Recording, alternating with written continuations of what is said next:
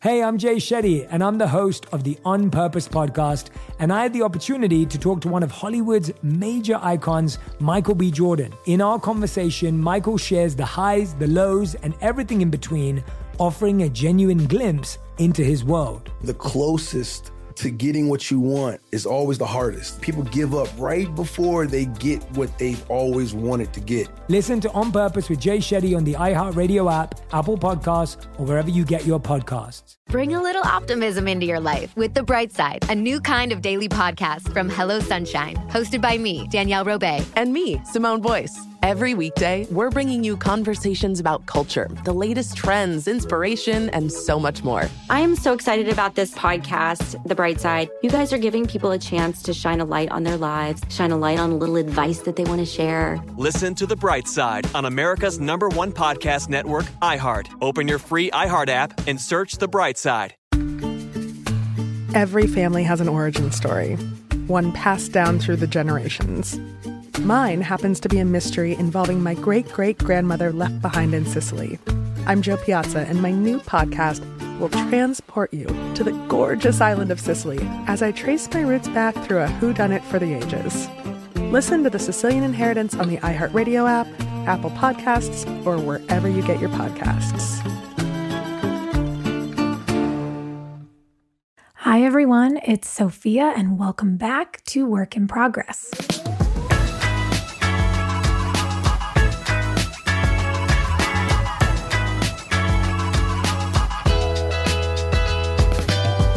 Here's a question for you Is it possible to be an emotional badass? If you're not sure, I have an answer for you in the form of today's guest. Esther Perel is a best selling author and psychotherapist who is widely renowned for her insights on modern relationships. She's a multiple time TED Talk host and author who speaks to the emotional needs of modern people and the intricacies and expectations of romantic relationships.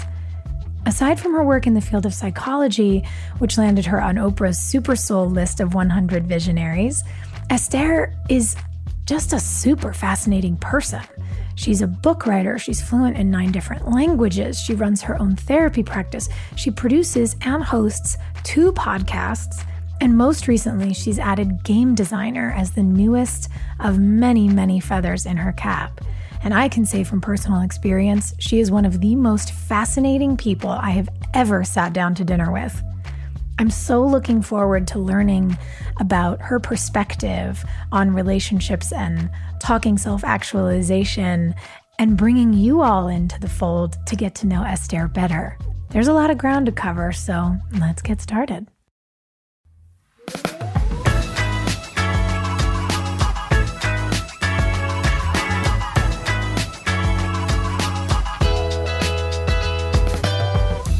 Well, I'm excited to to jump in with you today, um, and and bring our listeners into your world, and to talk about you know your practice, your books, uh, the the podcast, the game. I mean, you have so much going on. But before we get into what's happening now, um, and I think so many of the things that you have to illuminate for us, I, I'd like to kind of go back because I wonder when these things began to illuminate for you. I I wonder who was Esther, this woman who we all know as a a leader on mental health and relationships and you know who gives phenomenal TED Talks. Who who was this woman when she was a young girl?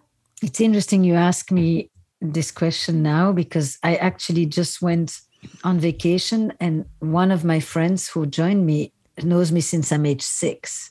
And ah. people always ask her how was she in school? How was she when you you know when you knew her as a kid? Like is there a straight line you know? Is there a continuity?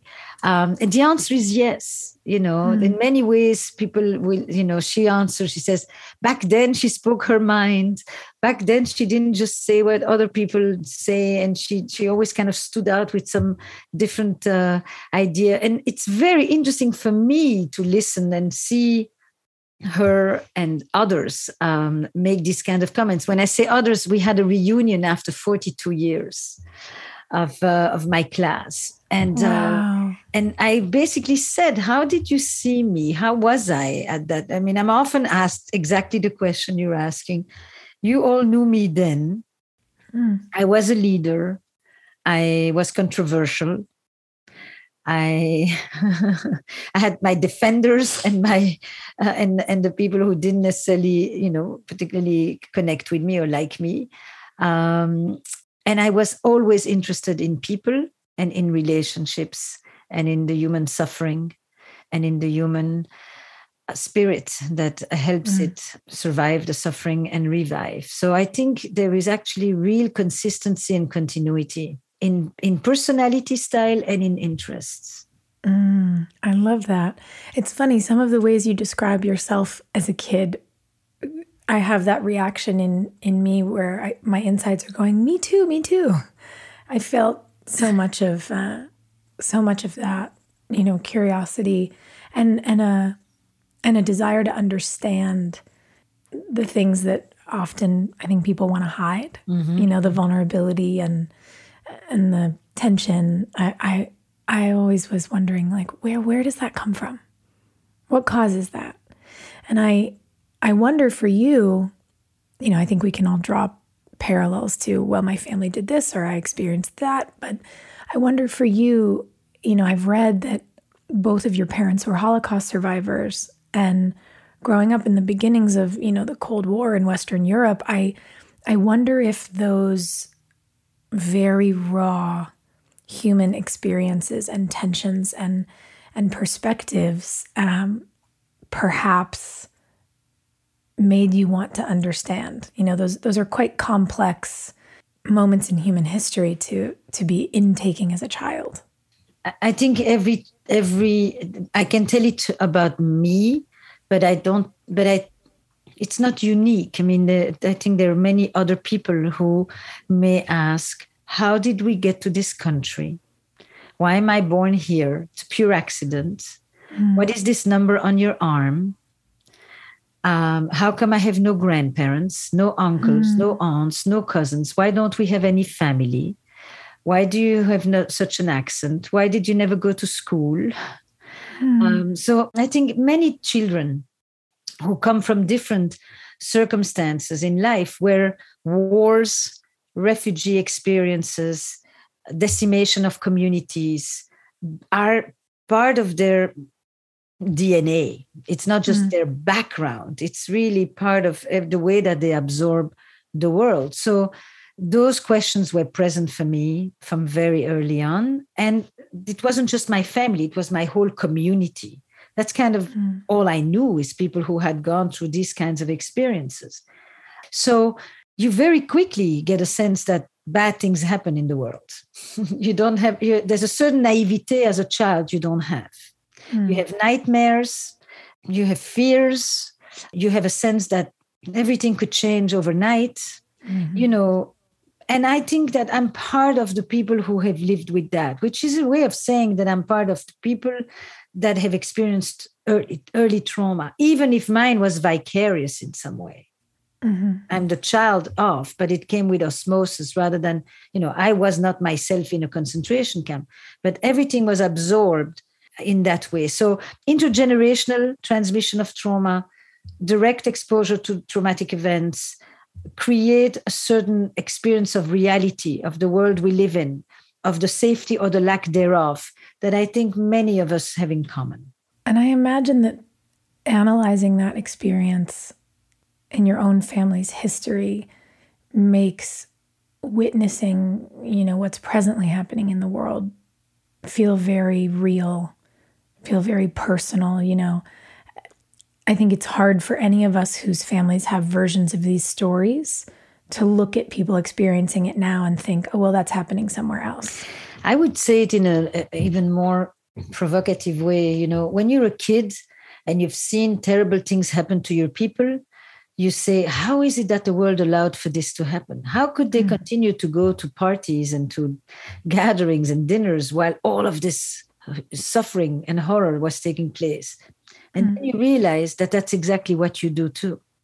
You may worry, you may read about Afghanistan, you may read about the earthquake in Haiti, but basically your life goes on. You may get involved, you may send things, you may uh, you may call on your politicians, but fundamentally your life goes on and to be on the receiving side of that and that's not the first time you really get a sense that this is how it goes you know one place mm. can fall apart while another place is continuing to live as if nothing was happening or they kind of know something's happening but that's it whereas mm-hmm. when i was a kid i couldn't imagine that people could have sat idle mm. while you know people were being gassed and you know people are sitting not idle but people are witnessing from afar while people are jumping on a plane to try to you know what were they thinking it's yeah. like you know that the plane would stop and take them inside or or because they're not going to fly on a wing i mm-hmm. mean it is beyond it, there are no words to express these things it's really so mm. i think i can just barely begin to address what what that juxtaposition holds. Mm-hmm.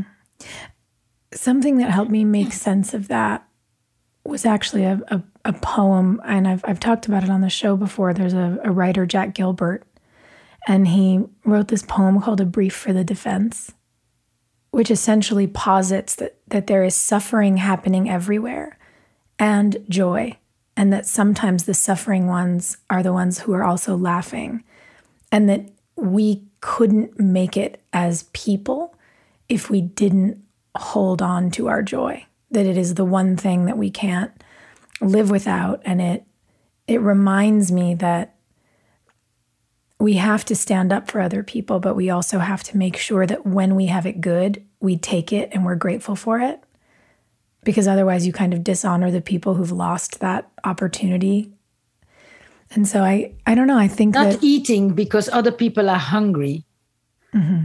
isn't going to make them eat more. Right. It isn't. It isn't actually helping. How how can you put your own oxygen mask on first and then put the oxygen mask on the person next to you?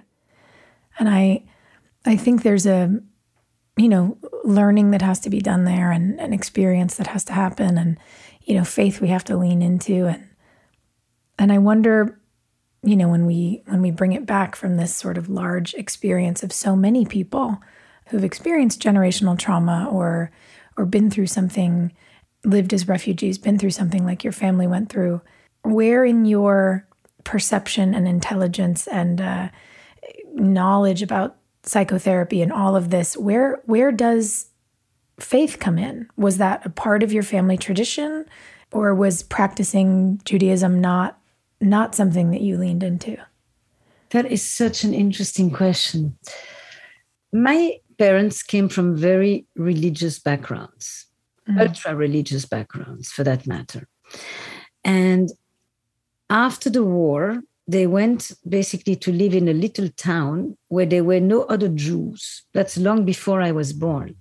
Mm. And my father explained to me that he wanted to get away from it all and he was kind of angry with god mm. that he had lost his entire family hundreds of them that he was the sole survivor of his entire clan so was my mother and uh, and so fate you know fate had really helped him while he was in the concentration camps and he prayed and he did the holidays and he even fasted on Yom Kippur inside the camp where you know mm. five years of fasting altogether but when he came out and he had a choice, he had a few years, a good few years, where he just, um, there was a crisis for him. Mm-hmm. And so it changed as he got older. And that was its relationship to God, but not the relationship to the Jewish tradition and to the practices. Those stayed. My parents did them throughout their entire life, and they imparted it on us. And the notion was you should know who you are, where you come from and where you go. And it is when you are really anchored into a specific identity that it will open up for you the possibility of relating to everybody else. That it is not what closes you, it's what actually allows you. If you know your name, you're going to ask other people's names. That's beautiful. Did did you just look up to your parents immensely when you were a kid? I definitely always ask myself, would I like? I think there is not a child of parents who have gone through such situations that doesn't ask, what would I have done? Would I have been able to survive this? How would I have done this? I mean, in that sense, yes, they were um, they were heroes, and they also were storytellers. And the way that they told about their lives before the war, during the war, and when they came and were refugees in Belgium, they told it from a heroic standpoint rather than from the victimization standpoint. It was stories of how they braved, how they managed, how they connived, how they beat mm. the hmm. system, how they survived, how they stole potatoes on a farm. You know, it was it was heroic stories. So it was easy as a child. It's easier to listen to heroic stories than stories of victimization.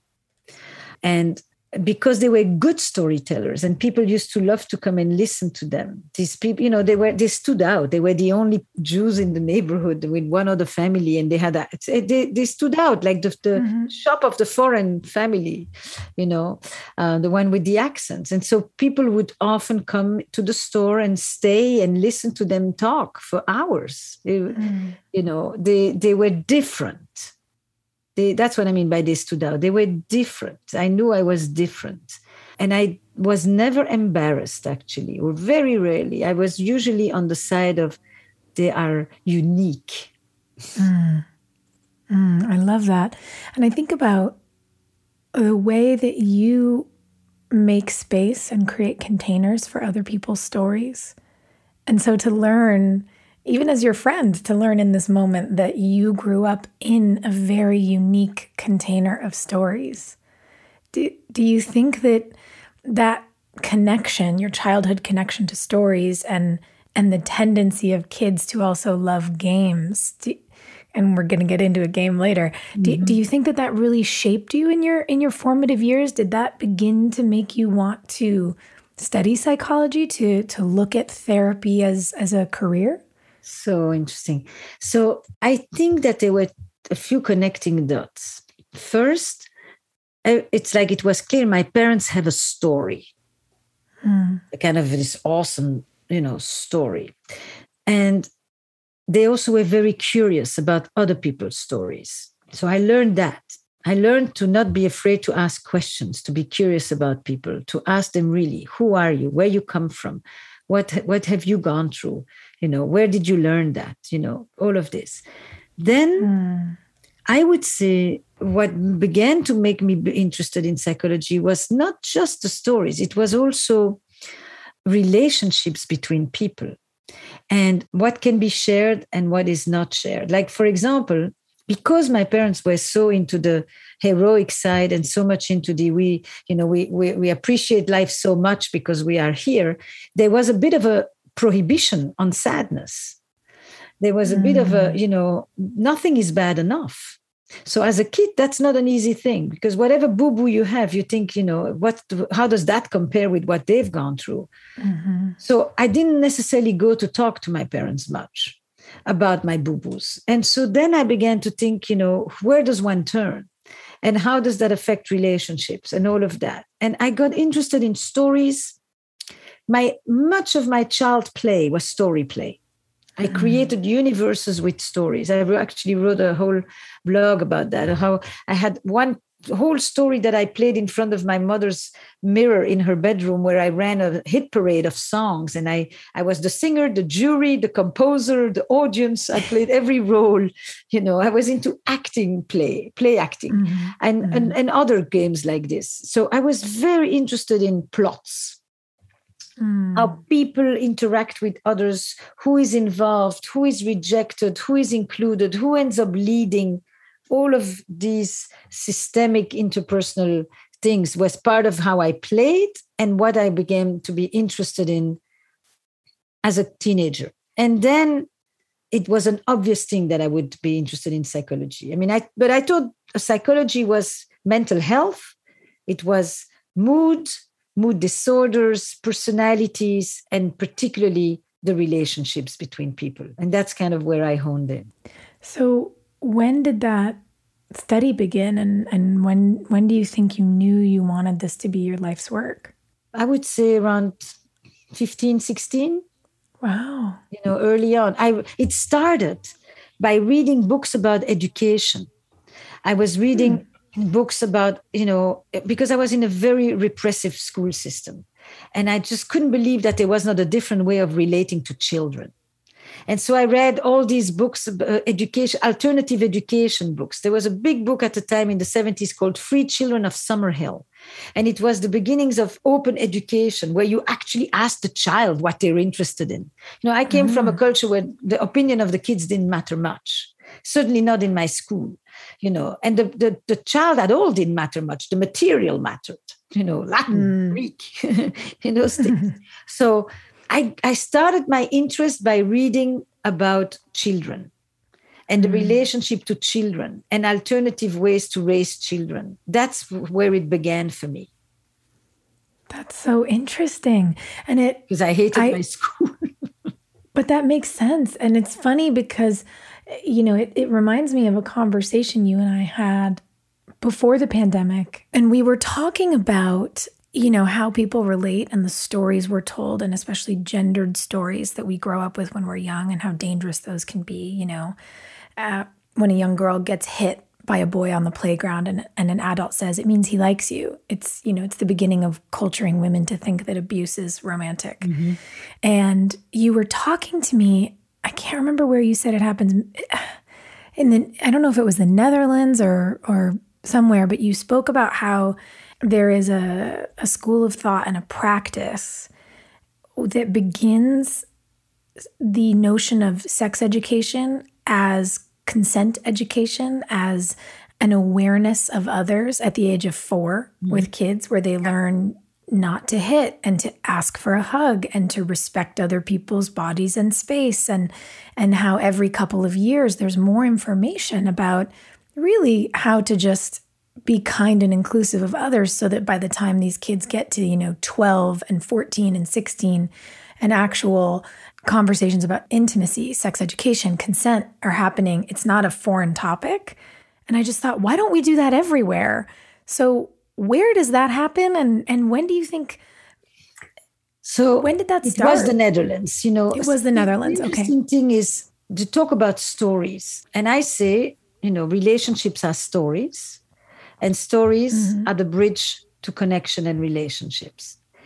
I remember learning from my parents to listen to the stories of people and to see the stories as entrance in, into a whole world. So it is very much how I, I think. I think therapeutically that we in narratives i work with the narratives of people so i'm very much about stories it's just one approach there are many other ways to be a therapist and I think that when you do early sexual sexuality education, which in Holland is called sexuality and relationship education, mm. it's not sex education.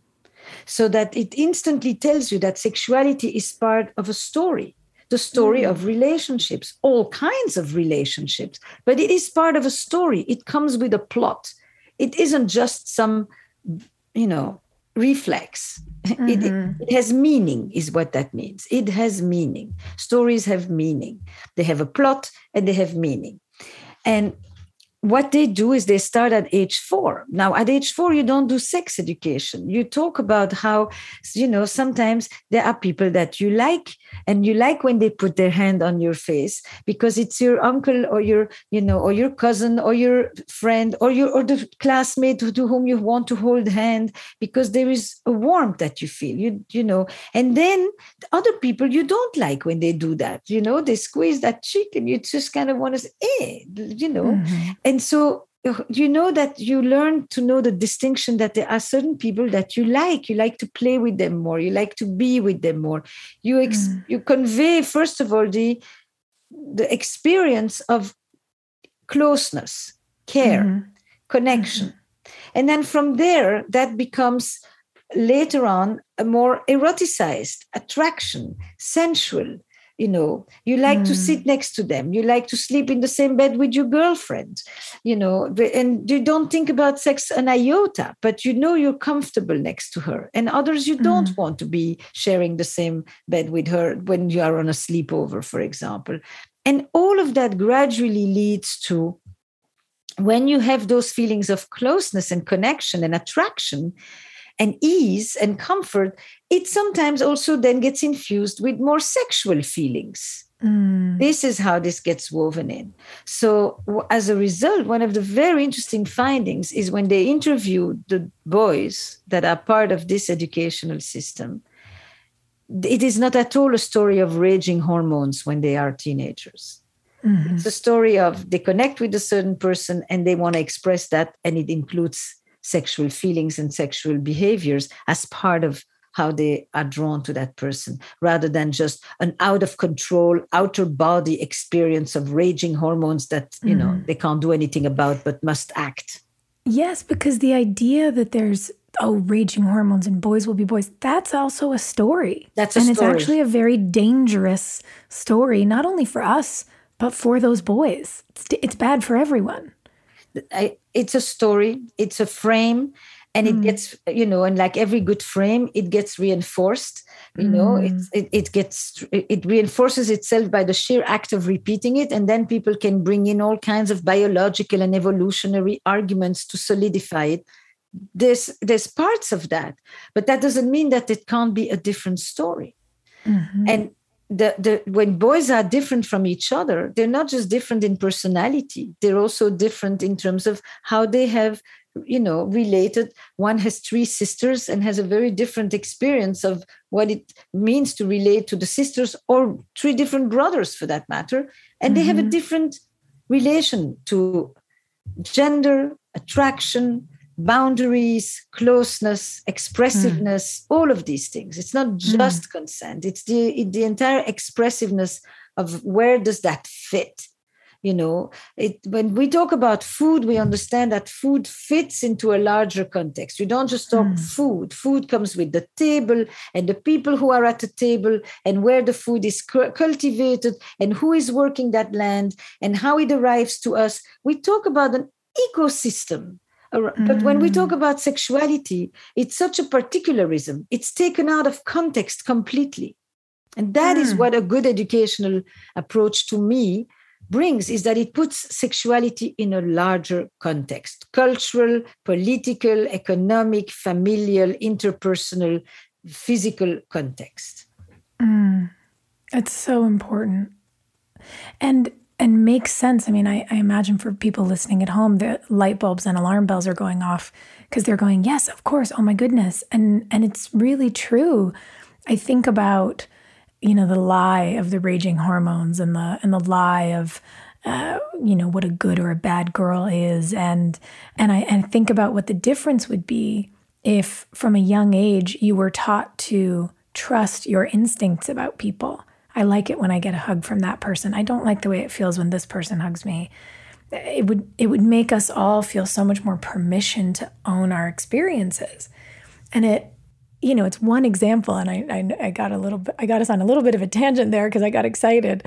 Um, but it's one example of what the kinds of study that you do can open. To your point, we can take what we've long believed to be a topic and we can realize it's an ecosystem.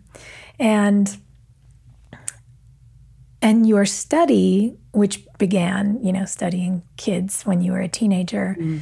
that led you to university and you know to your career the thing i always wonder is what is it like because i want to talk so much more about uh, you know the work and relationships and myths but i would be remiss to ask you what is it like for you as a woman with your level of expertise and understanding about relationships you know when when you eventually met your husband to decide to enter into one, you know, let alone with an American who grew up with those American myths um, and American relationship expectations. What, what was that moment for for you, and and how did you say, you know, that's the person whose stuff I want to deal with, as I'm an expert in relationship stuff? I wasn't yet. It's been a long time, but you know, it's a very interesting thing that I when I met my partner, who we are together, you know, 35 plus years, he had never been abroad.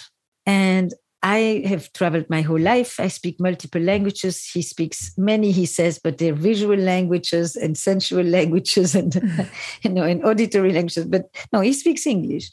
And so it was such an unusual thing. Like, but mm-hmm. I knew he had traveled inside. I knew he was artistic, mm. he was curious, he was a reader, and that he just the circumstances of his life and the losses he experienced made it so that he had not had a chance to travel. But he was mm. a traveler. And that distinction is very important. I've seen people who have gone abroad a lot, but they're not travelers. Mm. Curious people who want to really enter into the worlds of others. And when we met, I began to con- to confide in him in ways that I had never done before. I never had opened up like that to anybody. I was very private, mm. and he just sat and he had a way of listening that he does with everybody, not just with me. And I just felt like, wow, this is a person with whom I A feel very safe and B, I can really travel. So I can experience mm. security and adventure, which are the two poles and the two polarities in life that I have often explored in mating in captivity or yeah. in my my work. So he really, until today, I think that um, I would say that the, the connection between the stability, the safety, the security, and also the, the exploration, the curiosity, the, the traveler's mind mm. um, is what I see in him and what I think we have. That's so beautiful. And it's it is it's a perfect way to tee up, you know, your first book. Mating in Captivity really kind of blew the lid off of how to have a, a real whole and complete relationship, I, I think. Because when you got specific in that book about how we function and and how we function within society and relationships and how our brains work in relationships. And you talk about that polarity that you have to figure out how to balance the desire for mystery and experience and newness with the desire for safety and security and trust and that you can experience those things with the same person if you're really being honest and they're really being honest and and I find you know both the book and your your TED talk where you explain a lot of this to be so helpful and illuminating. And I I wonder when you think about truths and myths about relationships what would you share with you know the folks listening at home who maybe haven't read the book yet mm. um, but who want to know more how, how do you begin to w- welcome people into this awareness and this work i just this week wrote a blog actually about those myths and uh, mating came out quite a while ago but it mm-hmm. seems to address some tendencies that actually have not abided you know the notion that i have 10 years of life at this point uh, that we call a kind of a moratorium period. People are committing 10 years later than they used to. And during that time, I have ample choice in the West, we're talking now, where I can have apps with loads of people. And then one moment, somebody is going to capture my attention, my imagination, and that person is going to make me, you know, so focused that I'm going to delete my apps and I'm going to completely be immersed, and this person is going to become my soulmate. And it is a destiny model of relationships. it was mm. meant to be, it came from the heavens. And the destiny model stands in contrast with the growth model.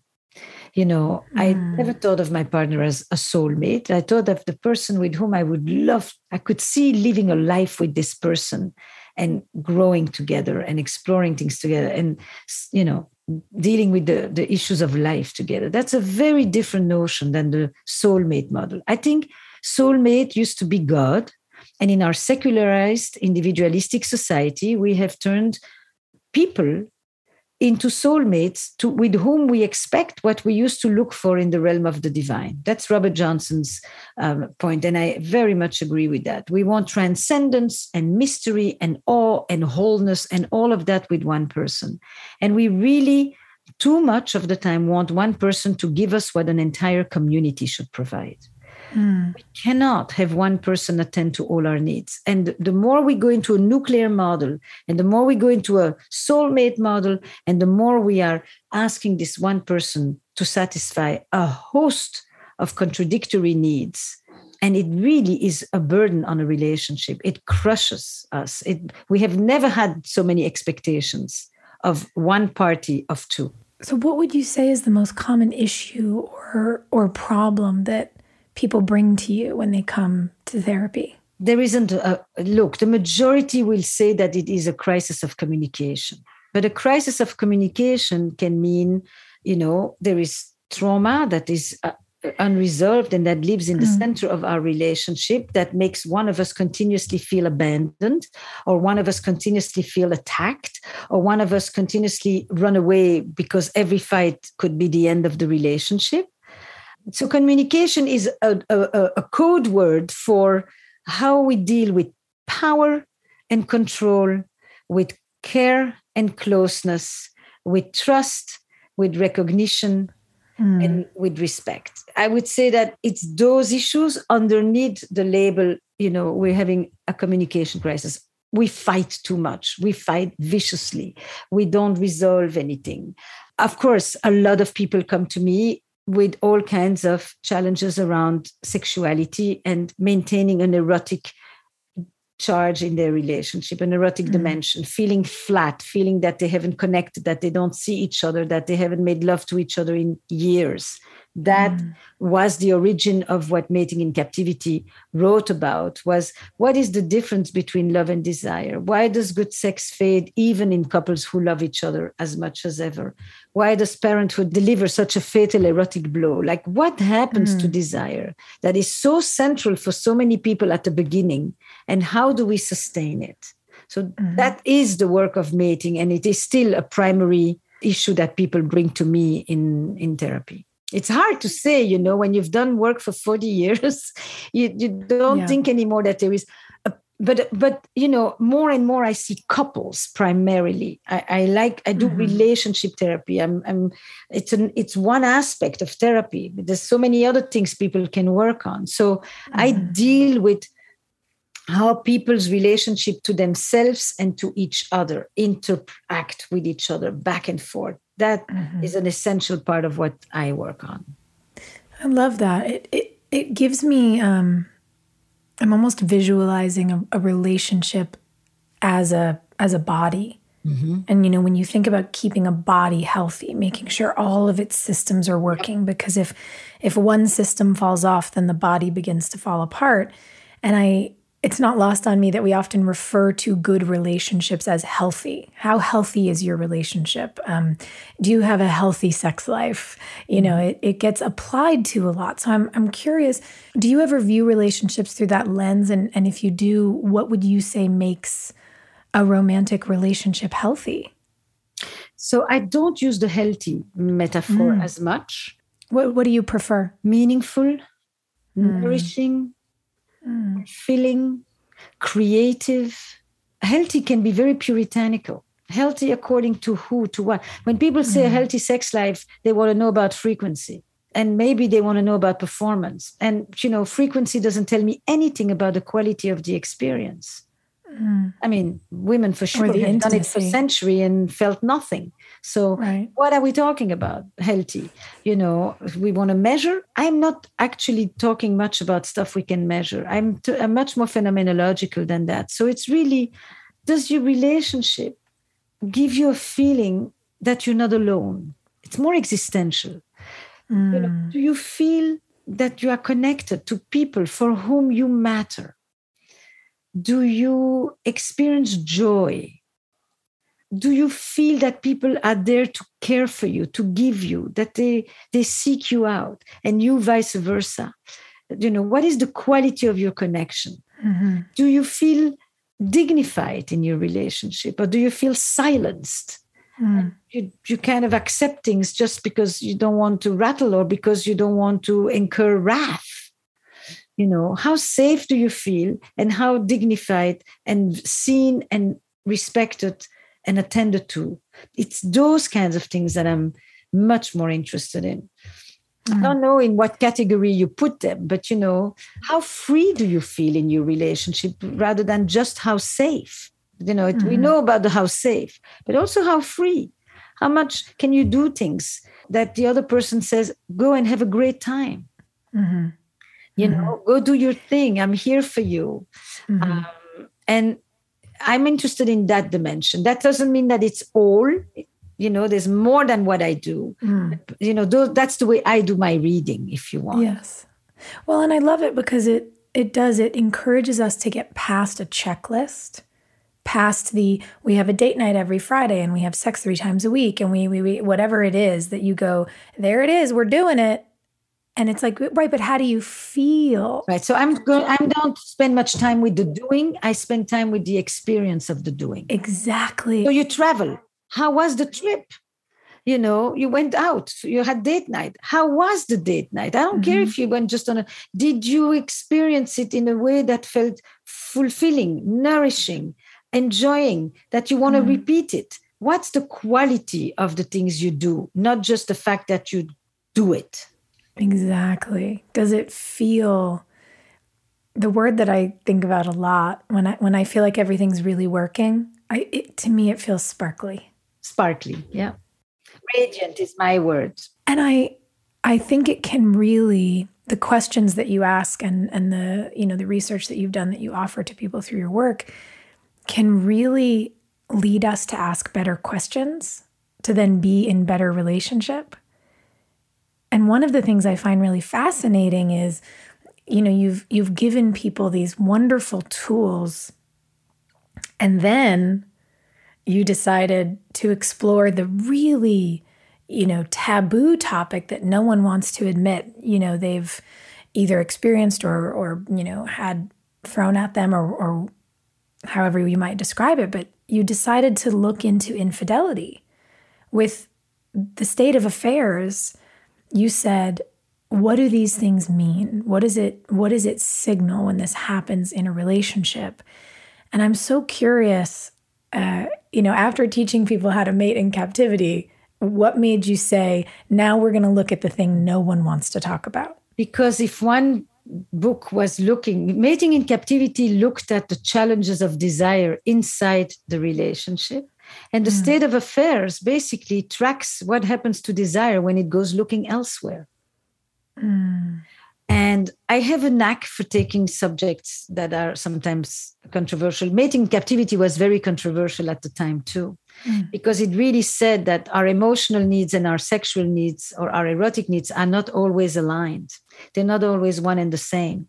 Mm. And that at the time was very controversial. So, I, and the reason I go to this topic is not because I'm a provocateur, but it's because I find that challenging topics can sometimes make us very quick and judgmental and black mm-hmm. and white rather than really staying with the discomfort of figuring out what is this really about what is mm-hmm. played out here what goes on and you know I started to ask audiences Have you been affected by the experience of infidelity in your life?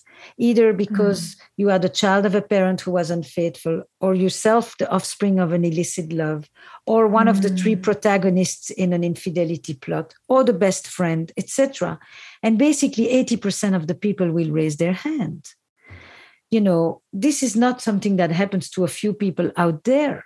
So then I said, we need something that embraces the complexity of this experience and that is more helpful to the dozens of people that walk into my office got gutted by this experience. And it's not going to be black and white and victim and perpetrator and just one story. It's so many many different stories that tell the experience of infidelity. And mm. from there i thought the best way i can talk about all these subjects maybe beyond writing is also to let people hear what happens in my office mm. and to put a mic to couples who are not my patients and never will be, but who apply to be on the podcast. Where should we begin? Mm-hmm. And to let you hear, because if there is a taboo, it is to know the truth of what really goes on in other people's relationships. Nobody knows. And these mm-hmm. days even less couples are isolated and they are you know parading on social only the good stuff and mm. your best friends come and tell you that they're breaking up and you never saw it coming mm. so I thought that I want to open. You know, you were you told me you were in Italy. You know, I remember being in Italy at that moment and seeing the small streets, and I thought, God, in those villages, everybody knows what's happening in the neighbor's house. yes. But in the cities, you don't know your neighbor at all. You know nothing about what's happening, and you think that what's happening to you is just you. Mm. Only your relationship is struggling with these things, and that's when I thought, I'm going to do a podcast where I'm going to play the conversations, what you say, the, what are the conversations? What are the questions people are dying to ask each other? Mm. How do I facilitate those difficult conversations, you know, that happen around intimacy, sexuality, infidelity, mm. um, trauma in the relationship? And that became Where Should We Begin, which is, we're now recording season five. And, um, um, and then from there, I thought, well, stories is my is kind of a theme of my life. I believe in as that our relationships are stories. Our, the way we tell our life is a story, but stories also bind us and stories connect us. I want to create a game of mm. stories in the middle of the pandemic, I needed a happy project. And I said, mm-hmm. I am going to create another way for people to ask the questions, to tell the stories. But this time, I'm going to put it in the version of play rather than therapy. Mm. Because not everybody comes to therapy or needs to be in therapy. But mm-hmm. play is the permission, the frame that one gets to tell mm-hmm. the stories that one doesn't usually tell. And that's when I created Where Should We Begin? the game of stories and that's what brings me to today i love that so much and i think about it you know it sparks a thought that relates to what we were discussing in the beginning what it is to be as so many people really are but don't talk about and certainly don't post on their social media so many people are in one version or another children of trauma.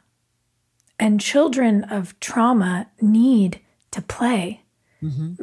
Our inner children still want those free and as you mentioned you know naive or or innocent experiences.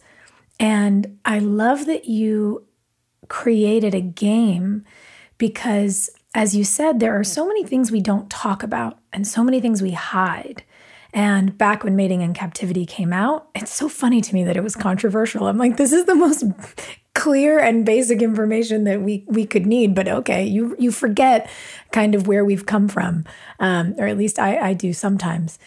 And I think whether it was that book or when State of Affairs came out, you do have a way of bringing people into the most important conversation, but it's one that they're scared to have. So yes. people sometimes get scared when they are met with your work. They go, "Ooh, I don't know what's going to happen to me if I go there," and um, and that was one of the things I really loved about the podcast when Where Should We Begin came out. I sent links of it to everyone I know. And there were people who said, "Yeah, no, I get that you're you're into this. You really like research. This feels I don't know if I want to listen to people's problems." And I just said, "That isn't what it is. What it is is it's a window inside and rather than the ways we normally look through windows in very produced television or films where someone has created the perfect scene to make you mm-hmm. feel a way, this is completely unknown and unexpected. And you will listen to people experience something and, and you will expect them to get angry. Someone's going to storm out, slam the door. And that's not what happens. It, I really looked at it as a real life opportunity to learn new ways to communicate. And the way that you take these couples through these sessions is just, it's fascinating because you make observations about them that clearly no one else has because they haven't gotten this honest with other people. And I, I really would love to know, because I'm sure there's people wondering at home, you mentioned that people apply to be on it that these are not your patients, mm-hmm. but for the recording of these podcasts. They come in for sessions with you. So how does that work? How do how do people apply and how do you then guide them through a process and then how does that process wind up being an episode? Great. Just like the behind the stage. yeah. I'm like, tell me how it all works, Esther. so, for example, for season five, you see, at this point, contrary to the first season, everybody who's applying has already listened. Yeah. Or at least one partner in the relationship has listened. I put a post on social. I say we are recruiting, we are accepting applications. We get thousands. I mean, mm. out of we need 10 out of a few thousands that we currently have for this new season. So we are literally currently accepting applications. Wow. And they go, and my my producer, Jesse Baker, uh, with whom I've worked for the entire duration, she does the screening. She calls them, she mm. listens, she speaks with them, and then it is have is this a story we haven't told? Mm. Can I help them in a one time three hour session? Or is this something wow. that needs more than what I can offer? Uh, are both people really comfortable being on a podcast and because it mm. will be heard by others even though we take out all identifying information mm. uh, does it does it tell stories that need to be told? That means that it's stories where you know the more you will listen to these people you will actually see yourself and themes of our life and of our relationship life that we haven't yet addressed.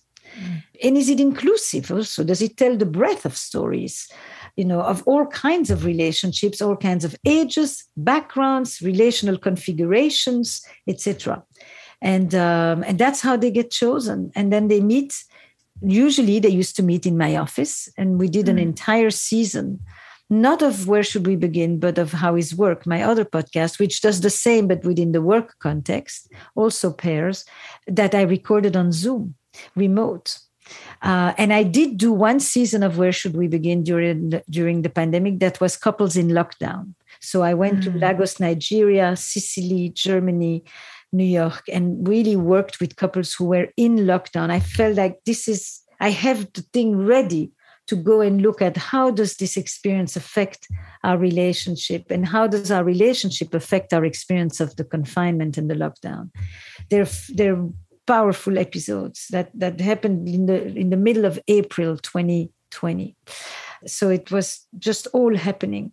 And um, this week I interviewed and did a session with a, a young couple. I have been very interested in younger couples for this season. Mm-hmm. Um, and questions of queerness in relationship, questions of conflict, um, questions of when you're young, you haven't, you're still much more connected to the relationship that your parents had. Mm-hmm. And and you haven't yet differentiated that this was their relationship and you're going to have something different you're still mm. wondering where how similar am i to my parents how different am i to my parents and how much if i do this it's going to put me right into the relationship my parents had and that's what i didn't want mm. so i'm very much exploring that i'm going to explore friendships too i would love mm. to have uh, couples of friends on the podcast yeah. um, you know, and maybe a parent with an adult child. I, I maybe I may expand a little bit, but basically mm. that's the process.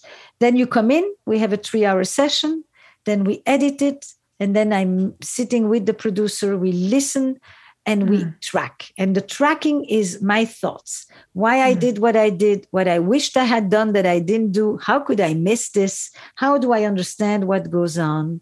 It's a it's my narration of my experience of the session. Mm, incredible.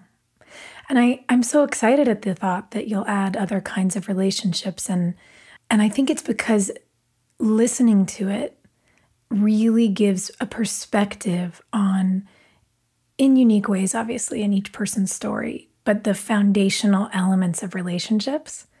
And i think back to you saying that you know your first book was controversial so much of our understanding of, of the foundational elements of relationships has changed since you began your work and especially since you began publishing your work and and letting all of us in on it. And while i can't you know read from the book to everyone right now what i can do is we can pull a card. Oh yes. So this you know i'm saying it as though people can can see it but so you know at home, I've got the box. Where should we begin? The game of stories in front of me. So how how shall we begin? so when you play the full ver- there's two ways to play you know the casual version and the committed version meaning the full mm. game and then just really playing with the prompts themselves so the prompts are not just questions they really invite stories right so actually it would be an interesting question for you you know there is a prompt of the story and then there is a frame card so the story can say i would quit my job if you'd pay me to and the frame would, could say, from your teenage point of view, or share it from your most irrational fear, or the thing you would never tell your mother. So mm. that you never tell twice the same story because the frame takes you in a very different direction. I could ask you that question. I would quit my job because you're so identified with what you do. Like, if you didn't do this, what would you do? And therefore, what would your life be? Mm. Mm. Yeah, that's interesting. If I didn't if I didn't do this, what would I do? I realized that because I began my career as an actor, you know, my the career that requires a public life anyhow, people ask me, uh, you know, and they used to ask me if you didn't if you didn't do this, what would you do? And I was a journalism student in college, and I always said I would probably be a journalist. Mm-hmm. And I realized that, you know, this modern era, technology powered era we live in has allowed me to do that with this podcast. With this show, I can tell stories and be curious. I can write prep docs for interviews. I, I can use all of myself here. Mm-hmm. mm-hmm. And the other thing I would always answer was when I was young, I, I really wanted to be a heart surgeon. That was my first career plan. And my new show, which will come out in January, I happen to play a heart surgeon on the show. Oh my God. so, so, weirdly, everything has come full circle, but it revolves around storytelling. Mm-hmm, mm-hmm. And it's given me the sort of 30,000 foot overview to realize that there are many things I can do and will do, but they will always revolve around telling people's stories. And and you said it about your your parents what you learned from them that if you know your name you ask other people their names that's it for me. The mm-hmm. more I learn people's stories, I have permission to really get true with my own. And the more that I get into a deeply aware place with myself, the more I want to be deeply aware of and understand other people. So it's this really beautiful kind of symbiotic thing. It, it feels sparkly, it, it feels brilliant. Here are a few stories, uh, story questions for you. I'm just going to read a few, and you okay. can say stop. A okay. rule I secretly love to break. I am really in this moment in time, you know, over this last year, especially trying to get into a good relationship with time. Because as an actor, every day you go to work at the time someone tells you to, mm-hmm. and you go home whenever you go home, and you don't know when that's going to be, and someone else tells you when you have to come back the next day. Mm-hmm. So I've never had control of my own time. And and now being in this year where we've mostly been at home, I've been trying to get into a relationship with this this idea of a routine. Mm-hmm. And I keep setting bedtimes for myself so that I can wake up at the time I want to wake up. And I break my bedtime rule all of the time. And I can tell that my inner teenager, who was very type A and regimented and did everything my parents told me to do, loves breaking a parental rule. I can feel her, this little rebel in me. And I'm like, oh man, I'm gonna have to really battle with with my inner teen to go to bed at 10:30 because mm-hmm. she doesn't want to. She wants to stay up till one in the morning and tinker and read things and watch random shows. And I have to sort of parent that part of myself. So imagine that you get that question, it's a beautiful answer. A rule I secretly love to break. But the frame card says that you would never tell your mother, or from your teenage point of view, or awkward, or yeah. that is cringeworthy, or that so you get you see how the same yeah. question constantly shifts. I'm going to yeah. read you a few, and you can pick one for me. Okay. A phone number I need to delete my most irrational fear. I never shared the whole story about the time. Mm. My guilty pleasure is If I could change oh. something about the way I was raised, it would be I'm most judgmental when it comes to mm. a dream I've never shared, a blind spot I have, mm. a mistake I'll never make again, mm. my most tenacious vice. I'm very curious as a as a person who is fascinated by your brain and the way you see the world. What is a dream you've never shared?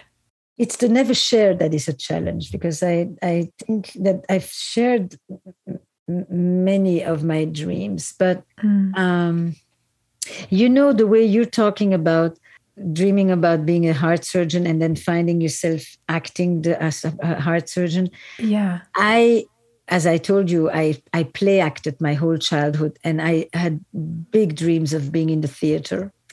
And mm. um, I love the improvisational theater and mm. uh, street theater and puppetry. And I did a lot of that for years. Um, now I find myself back on stage, but very differently. But I yeah. am improvising. Even this interview with you is improvisation. So I think when I talk about the dream that I haven't shared out loud, it would be I would love to be a puppeteer again sometime. I love that. And that makes sense, you know, this these games, these these ways that we can you know, we can play unexpectedly. Yes. Puppets that is very unexpected and I love it for you. Puppets, you know, I used to play puppets with my kids. Puppets, they you can tell things through the puppets. You can tell mm through the game. It, it, it I, I, I surprised myself in the answer. It's not like I knew what I was going to say. Mm. Yes, I think that a puppet. It's and when you see children look at puppets, it's like magic. Mm-hmm. Mm-hmm. Yeah, it creates just enough distance from us that we feel permission to really let go. That's it. That's the same with the card game.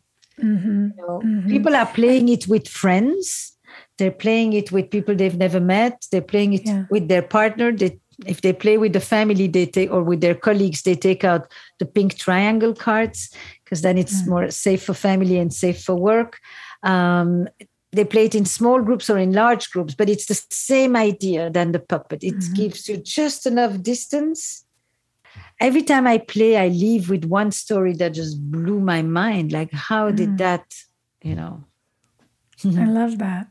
And and there is there's such a permission of discovery when there's a question.